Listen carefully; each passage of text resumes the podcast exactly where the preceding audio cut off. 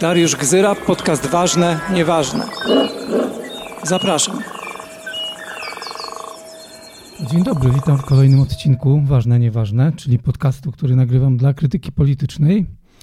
Dzisiaj będzie trochę o etyce, trochę o polityce, ale raczej takiej polityce, powiedziałbym, dalekowzrocznej, co się pewnie równa po części polityce radykalnej. Ja nagrywam ten odcinek jeszcze przed wyborami 15 października, więc nie wiem, jak będzie wyglądała rzeczywistość po wyborach, ale ta polityczność, o której dzisiaj będę mówił, jest trochę niezależna od tej bieżączki politycznej, włącznie z wyborami, bo będę mówił o konieczności zmiany języka politycznego, no i właśnie takiej radykalnej zmiany, która pewnie, jeśli w ogóle kiedyś nastąpi, to dopiero później.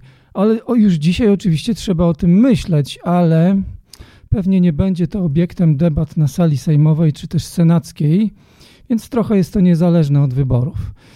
No i ja dzisiaj wraz z rodziną przyszedłem tutaj do podcastowni krytyki politycznej, z rodziną słów.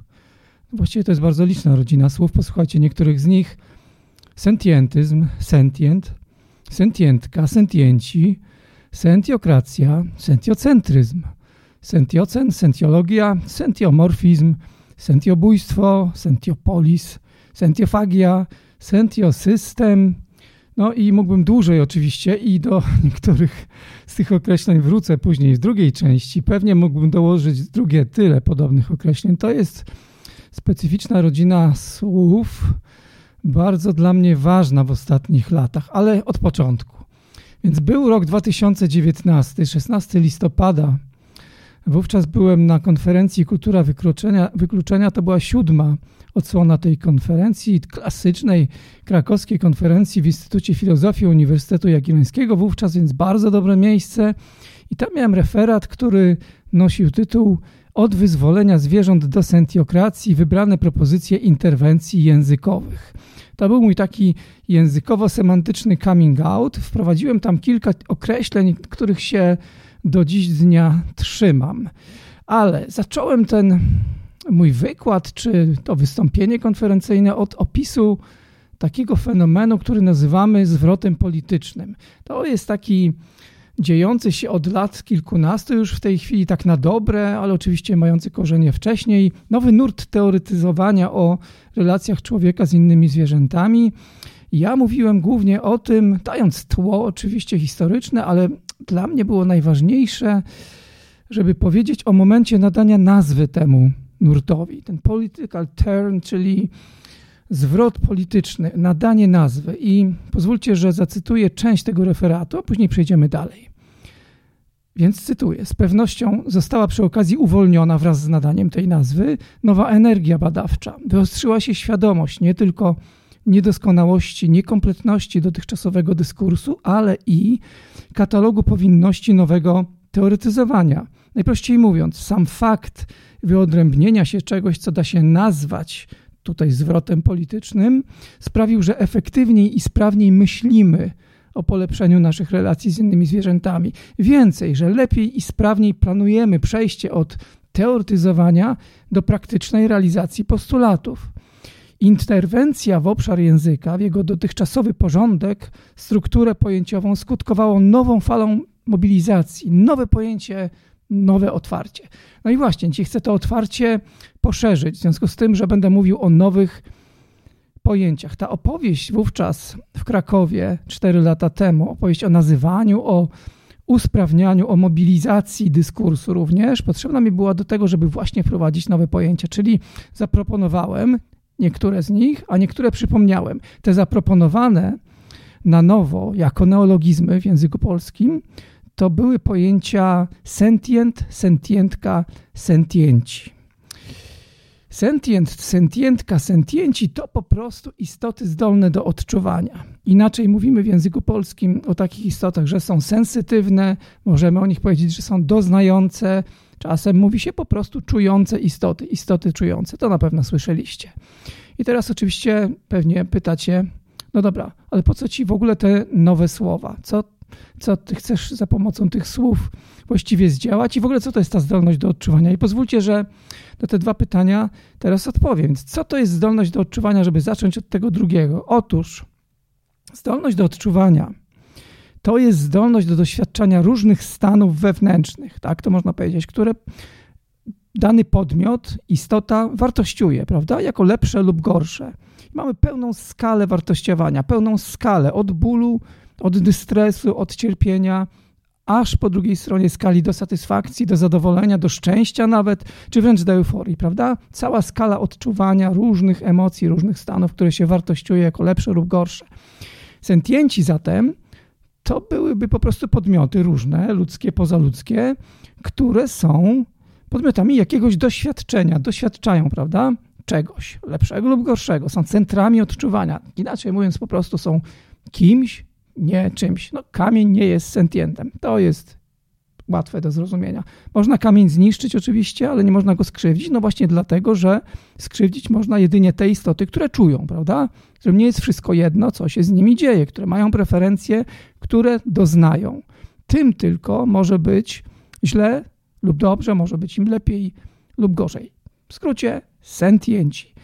Kim są sentienci? No większość ludzi to są sentienci oczywiście, wyłączywszy jakieś przypadki osób, które odłącza się od aparatury, prawda, nie, uporczywie nie podtrzymując ich funkcji życiowych, osoby, które już nie czują z powodów no, medycznych, prawda? Ale większość ludzi oczywiście to sentienci, no i niektóre inne zwierzęta pozaludzkie.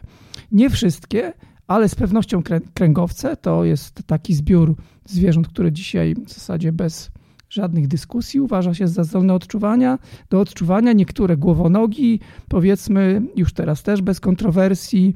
W tym momencie jest dyskusja nad tym, czy owady są zdolne do odczuwania i ewentualnie które z nich. I ten zbiór jest oczywiście zmienny, do tego jeszcze będę wracał. Ok, czyli wiemy, czym jest zdolność do odczuwania. Bardzo podstawowa rzecz, według mnie, dla rozważań etycznych i dla rozważań politycznych również. No ale dlaczego ja w zasadzie proponuję te nowe słowa? No bo tak, w języku polskim faktycznie to są nowe słowa. Sentient, sentienci, sentientka to są neologizmy, ale w języku angielskim myśmy mieli wcześniej już rzeczownik sentient i sentience w liczbie mnogiej, które były używane w kontekście etycznym między innymi przez Richarda Rydera w latach 80 zeszłego wieku. Richard Hyde to ten gościu, który stworzył pojęcie szowinizmu gatunkowego, ważna postać. I on w latach 80. używał tego określenia sentient, sentient jako rzeczowników właśnie. Czyli mówił, teraz już byśmy powiedzieli, o sentientach i sentientkach. Ale nie było tego przełożenia na język polski. To mi się udało zrobić w 2019. Zaproponowałem takie przełożenie. Oczywiście owi sentienci od sentience, czy sentience, jak w amerykańskim, angielskim pewnie będzie lepiej powiedzieć, czyli od zdolności do odczuwania w języku angielskim. Ja teraz nie, nie będę grzebał w, głęboko w jakichś tam zasobach etymologicznych i znajdował jakichś uzasadnień jeszcze z łaciny i tam szukał korzeni. Pozwólcie, że nie, kiedy indziej. Skupmy się na tym, że w języku angielskim to określenie sentience funkcjonuje oczywiście od dawna, prawda?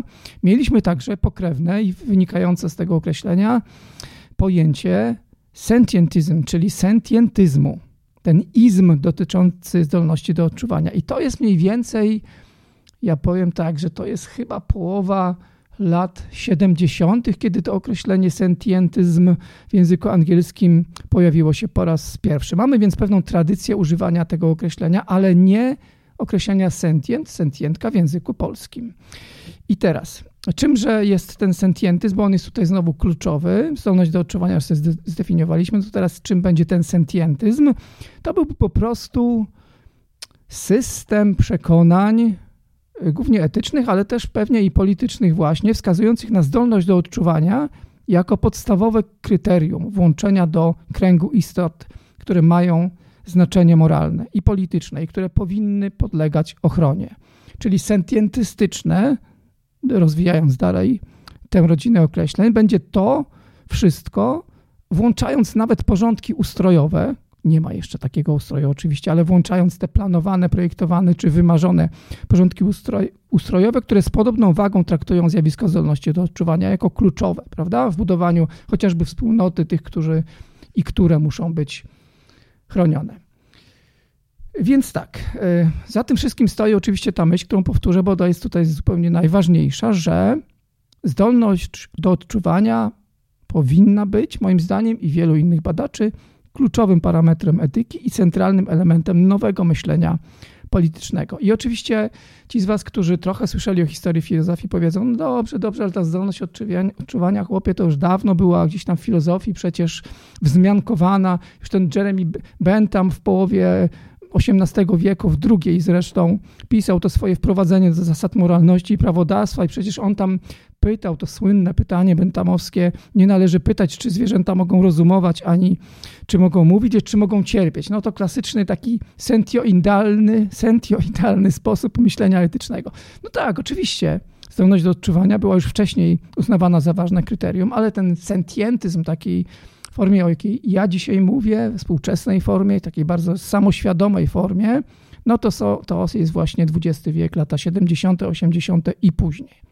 No dobra, ja nie wiem, czy ja w zasadzie odpowiedziałem, po co te nowe słowa, no bo nowe słowa się wprowadza, czy proponuje przynajmniej w obszarze językowym wówczas, kiedy coś się stało ze starymi, tak? Nie działają, e, nie oddają rzeczywistości, coś tam, coś tam.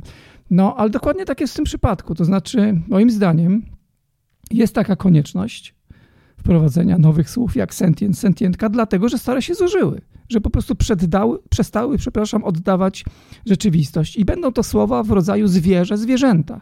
To są moim zdaniem pojęcia, które nam się już dzisiaj rozpadają współcześnie. Zauważcie, jak problematyczne one są. Spróbuję wymienić kilka tych cech, y, które pokazują, że one są problematyczne. Nie wszystkie, ale niektóre może to wystarczy.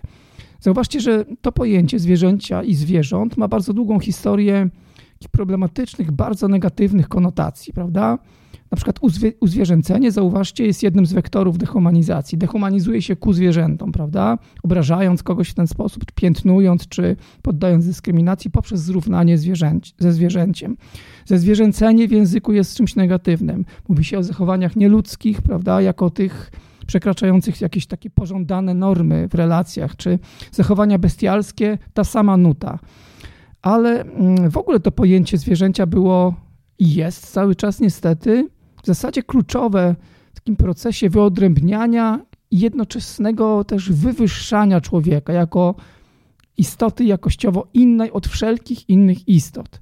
I człowiek, inaczej mówiąc, był budowany zawsze, to znów nie jest nowa myśl, ale przypominam ją, w opozycji do zwierząt, na tle zwierząt, ma się wyróżniać. I jeszcze dodajmy do tego jedną cechę, że to pojęcie zwierzęcia jest stosowane niezwykle niekonsekwentnie. Zauważcie, inaczej w naukach biologicznych, gdzie jest po prostu królestwo animalia, obejmujące bardzo różne istoty, inaczej w języku potocznym, gdzie na przykład człowiek jest wyłączony, prawda, z, te, z tego królestwa, czy z tego zbioru. Inaczej w kulturze, inaczej w etyce, inaczej w polityce. Taksonomia potoczna, tak jak używamy pojęcia zwierzęcia, ma się nijak do tej biologicznej, zoologicznej. Rozpada nam się to pojęcia. Nie ma jednego znaczenia tak naprawdę. No w systematyce, czyli owo królestwo animalia, w systematyce organizmów żywych, no jest, jest to też pojęcie absurdalnie kłopotliwe y, i kłopotliwie pojemny zbiór, prawda? To królestwo to są wszystkie zwierzęta, niezależnie od ich natury. To jest bardzo zróżnicowany wewnętrznie zbiór istot ostatecznie niewspółmiernych. Gdzieś tam się to sprawdza w tym obszarze nauk biologicznych, chociaż też są dyskusje, czy to ma sens, taki akurat porządkowanie organizmów żywych. Gdzieś tam się to sprawdza, ale w języku potocznym już się to zupełnie rozpada. Zresztą spójrzcie, co się dzieje. Dwa przykłady z użycia, które powinniście znać słynna książka Petera Singera z, z połowy lat 70., Wyzwolenie zwierząt. No więc mamy to pojęcie zwierzęcia, zaglądamy do książki, a się okazuje, że to wyzwolenie zwierząt dotyczy według filozofa tylko niektórych zwierząt. No właśnie tych, które są zdolne do odczuwania, prawda? Jak kręgowce na przykład. Wyzwolenie zwierząt w ogóle nie dotyczyło owadów przecież, czyli większości zwierząt, ale jednak jest używane określenie zwierzę, zwierząt, zwierzęcia. To samo mamy w ustawie o ochronie zwierząt, prawda? Która dotyczy zawężonej grupy zwierząt, tylko małej części królestwa animalia, ale jest użyte określenie zwierzęta. Nie w sensie biologicznym, tylko w jakimś, jakiejś odmianie rozumienia potocznego, takiego, które się stosuje w prawie, które jest odbiciem rozumienia potocznego. Dziwne to wszystko jest. Bardzo to jest niewygodne pojęcie, bardzo problematyczne i ostatecznie dysfunkcjonalne. Tak mnie kusi, żeby powiedzieć, że ono jest dysfunkcjonalne, ale w pewnym sensie ono jest funkcjonalne, ale w takim złym sensie, to znaczy jako podpora szowinizmu gatunkowego, to ono jest bardzo funkcjonalne, czyli jest wygodne w budowaniu uprzedzeń wobec tego, co pozaludzkie. Ok, w tym sensie jest bardzo i dramatycznie funkcjonalne. No i dobrze, jest kilka powodów, żeby go porzucić. Kiedyś miałem nawet taki referat na jakiejś tam konferencji, już nie pamiętam gdzie, o abolicji tego, tego określenia. Ale w czym byłoby lepsze to pojęcie sentienta, sentientki i sentientów w takim razie? Bo to oczywiście trochę egzotycznie brzmi, jak wiele nowych słów wprowadzanych do języka. E, stały problem na początku brzmi to dziwnie i dość szybko się co prawda oswajamy, no ale ten początek jest trudny. Więc czym miałyby być lepsze te określenia? Powiedziałbym tak, że zauważcie, że to jest kategoria bardzo dynamiczna, ta kategoria istot zdolnych do odczuwania. Nie jest na stałe przyporządkowana do określonej grupy. I to jest dobra właściwość, bo jest jakby automatycznie możliwość otwarcia na kolejne istoty, prawda? Wraz z, uzupełnianiem, z uzupełnianiem, przepraszam, wiedzy, wraz z rozwojem wiedzy różnych dziedzin, będziemy się prawdopodobnie dowiadywać o tym, że jakieś kolejne zwierzęta lub istoty y, również są zdolne do odczuwania. W związku z tym automatycznie wchodzą no, do tej dynamicznej grupy. Mogę sobie też wyobrazić, że to pojęcie zresztą są tego ślady w dyskusjach akademickich, będzie miało takie rozszerzenie technologiczne i będziemy pytać, czy jakieś formy mm, sztucznej inteligencji, czy no w ogóle technologii zaczynają być zdolne do odczuwania i ewentualnie w jakim sensie, ale także może być rozszerzenie pozaplanetarne. Wiem, to już od, odpływam trochę z planety Ziemia, ale no nie można się zamykać na taką okoliczność w przyszłości. Więc mamy takie pojęcie, które to wszystko udźwignie, prawda? Bo mówi o pewnej cesze, którą mogą mieć bardzo różne istoty. I to jest kategoria z natury rzeczy i z definicji międzygatunkowa. To bardzo dobrze. Czyli nie mamy czegoś, co jest umocowane w człowieku, tylko i wyłącznie takie wyłączające względem innych istot. Mamy coś, co jest od razu gotowe jako międzygatunkowe i idzie w poprzek tych podziałów taksonomicznych, tych biologicznych, które nam tak bardzo uwarunkują, uwarunkowywują, przepraszam, myślenie. Czyli uwalniamy się, używając takiego określenia w poprzek, od bardzo nieprzydatnej, ale jednocześnie takiej mm, zabijającej wyobraźnię, powiedziałbym, siatki pojęciowej. I ta cecha, do której się cały czas odnosimy w ramach sentientyzmu, zdolność do odczuwania, to jest cecha, zauważcie, to jest kolejna fantastyczna w kontekście etycznym właściwość, jest przede wszystkim pozaludzka. To nie jest antropocentryczne w takim złym sensie, jak rozumiemy antropocentryzm, bo ta cecha jest przede wszystkim pozaludzka. Ludzie są po prostu jednym z wielu sentientów. No i teraz wydaje mi się, że wyjaśniłem, oczywiście w skrócie, e, dlaczego moglibyśmy myśleć nad zamianą tych pojęć, zamiast zwierzęcia w różnych dyskursach politycznym, etycznym mówić sentienci, ale za tym idzie też coś ciekawego, mianowicie, no właśnie, wchodzi tutaj ta rodzina pojęć, od której zacząłem, że na tym rdzeniu zdolności do odczuwania da się utworzyć całą nową siatkę pojęciową myślenia etycznego i politycznego. I chcę Wam zaprezentować, ja nie wiem ile ich jest, chyba kilkanaście takich określeń z krótkim wyjaśnieniem, jak można taką rodzinę pojęć wymyślić i ewentualnie w przyszłym lepszym świecie oczywiście zastosować, do czego zachęcam. To jest takie konsekwentne użycia, użycie rdzenia odnoszącego się do zdolności do odczuwania. I tak, o tym sentientyzmie już mówiłem, zdefiniowałem go, jest obecny w literaturze od dawna, już w zasadzie teraz nikogo nie dziwi. Sentienci w języku angielskim byli, w języku polskim y, pojawili się w 2019 roku na Uniwersytecie y, Jagiellońskim. Oczywiście będziemy ich dzielić na ludzkich i pozaludzkich sentientów. Zostawiamy to, to mamy opracowane. No i mamy tą tytułową z referatu mojego, sentiokrację. To był nowy wymysł, ta sentiokracja w roku 2019. Próbowałem jeszcze przed nagraniem tego podcastu prześledzić też źródła anglojęzyczne, czy ktoś, przepraszam, wcześniej używał tego określenia sentiokracji. Wcześniej nie zauważyłem, więc byłby to kolejny neologizm. Dzisiaj już powolutku wchodzi w języku angielskim, ale moim zdaniem był użyty później niż mi się to udało zrobić w 2019 roku. Czym że byłaby ta sentiokracja.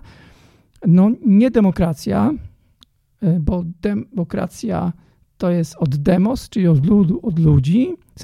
Sentiokracja byłaby ustrojem politycznym, który uwzględnia interesy wszystkich sentientów, niezależnie od przynależności gatunkowej, a więc nie tylko ludzi.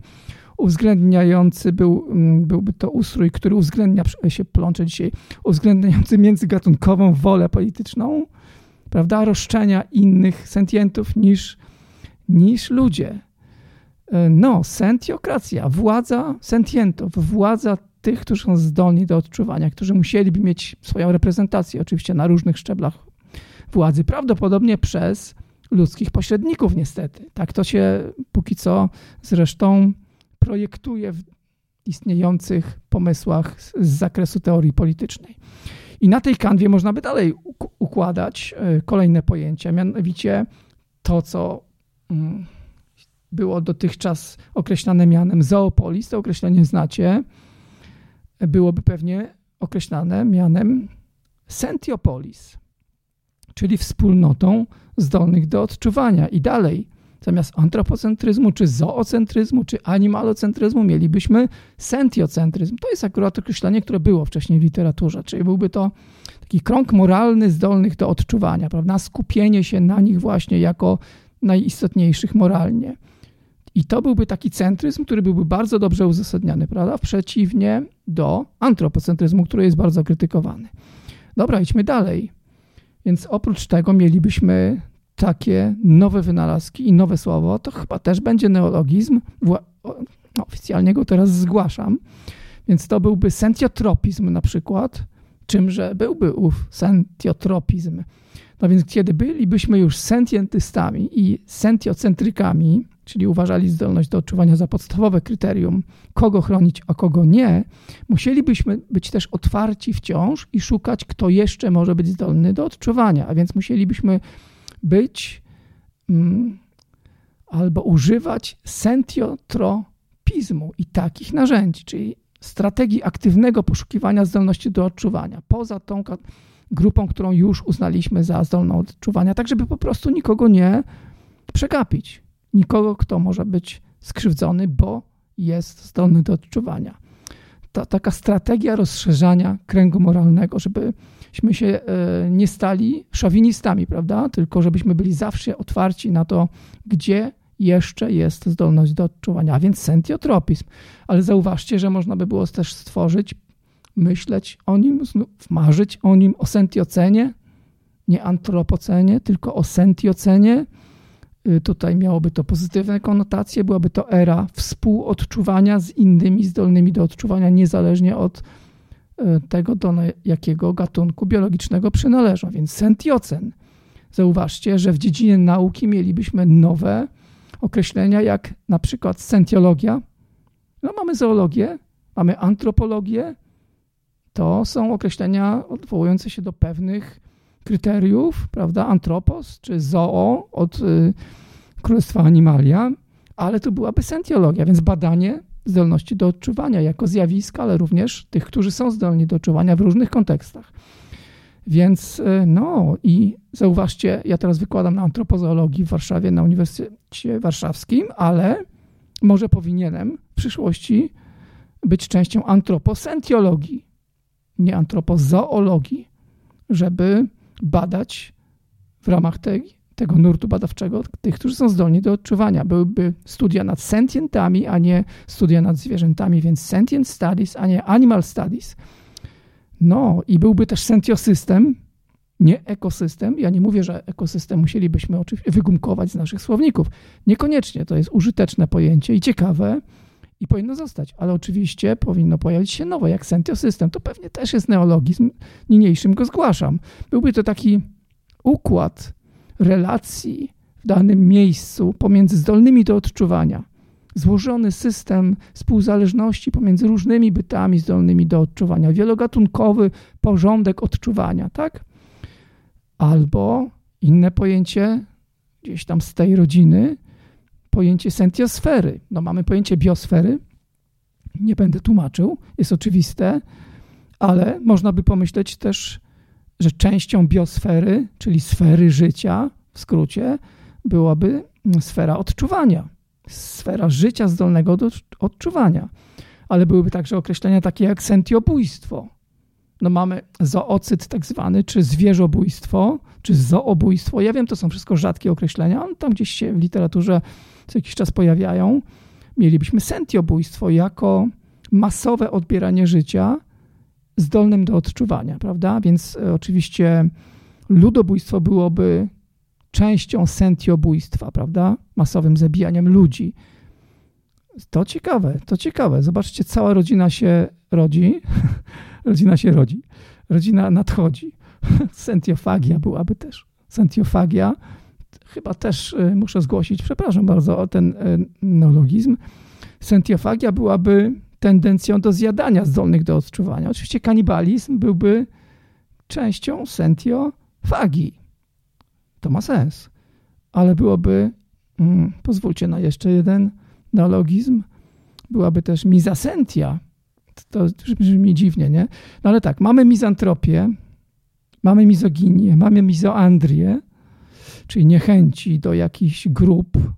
Mielibyśmy także mizasentię, czyli niechęć połączoną pewnie z szowinizmem na pewnym etapie tej niechęci wobec tych, którzy są zdolni do odczuwania.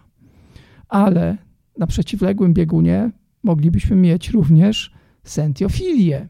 No mamy pojęcie biofilii, czyli takiej tendencji do akceptacji życia, lubienia życia, dobrego samopoczucia wśród innego życia, ale możemy mówić o sentiofilii, czy upodobania do zdolności do odczuwania jako zjawiska, prawda? Okej, okay, ale to jeszcze nie koniec. To jeszcze nie koniec, bo byłby na przykład sentiomorfizm. Mamy antropomorfizm, yy, moglibyśmy mieć i sentiomorfizm. To byłoby, co by to było? No właśnie, to byłoby nadawanie pewnych cech, zdolności do odczuwania tym, którzy właściwie nie są sentientami. Tak jak mówimy, że antropomorfizm to na siłę szukanie y, właściwości ludzkich u innych istot, prawda? Takie na granicy. Uzasad... Czy to jest uzasadnione, czy nie. A tutaj sentiomorfizm, więc y, szukalibyśmy na siłę cechy zdolności do odczuwania u tych, którzy nie są sentientami, czyli inaczej są, moglibyśmy powiedzieć, są asentientami, prawda? Sentiomorfizm. No, czyli szukalibyśmy zdolności do odczuwania, to jeszcze jedno nowe określenie, może też nawet to jest neologizm, sentioidalne formy życia.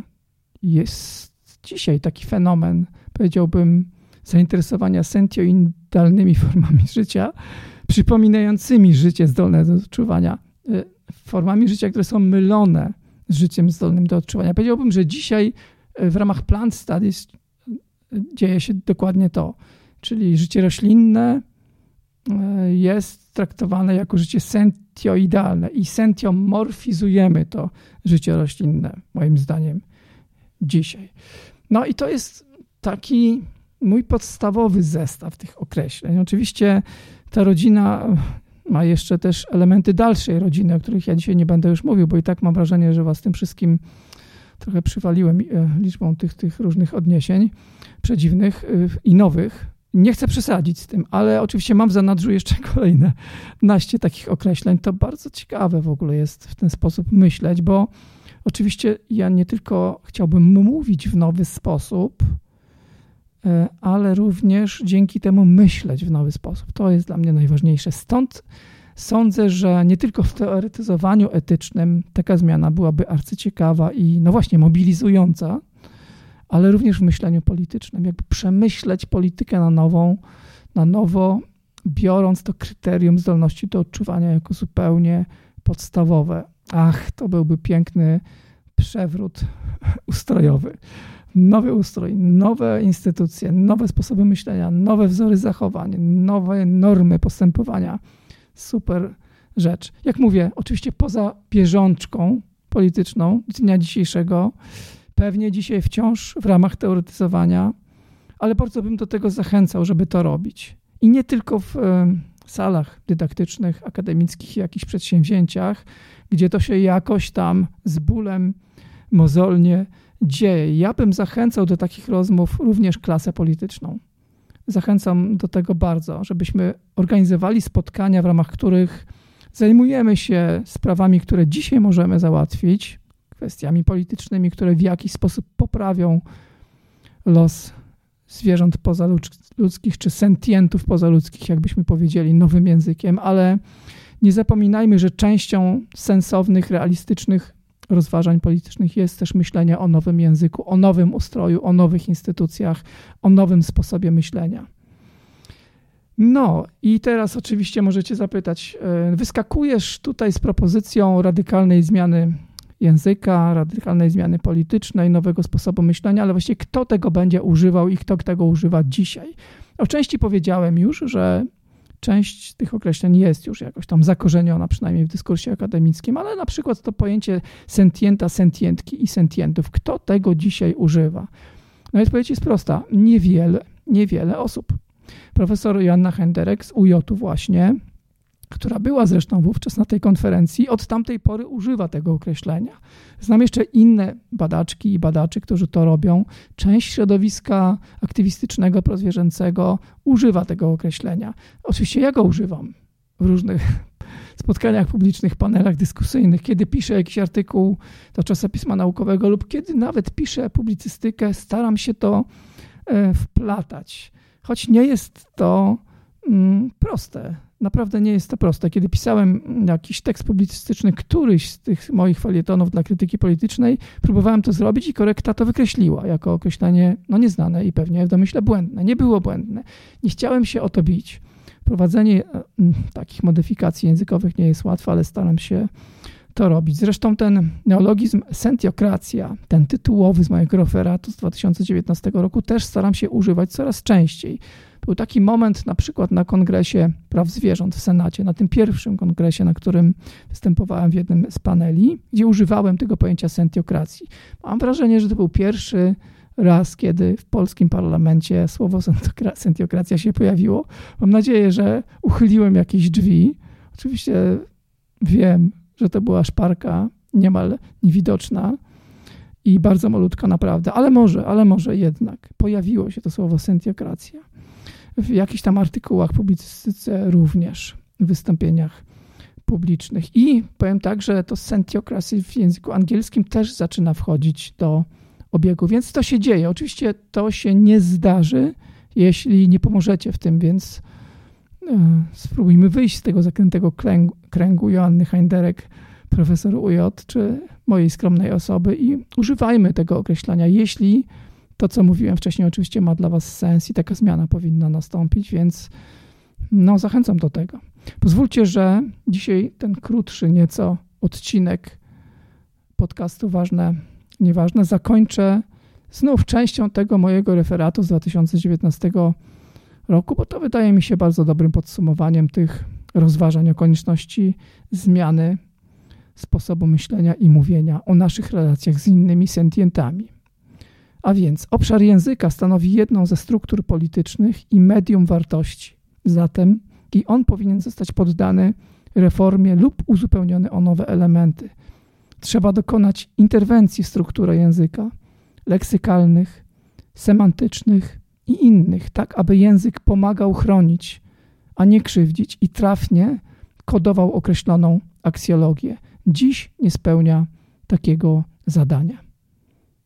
Bardzo Wam dziękuję za cierpliwość. Wiem, że pojawiło się zaporowo dużo nowych słów. Mam nadzieję, że będziecie się z nimi oswajać. Życzę Wam otwartości na nowe określenia. Życzę Wam nowego języka opisu rzeczywistości. Trzymajcie się. Na razie.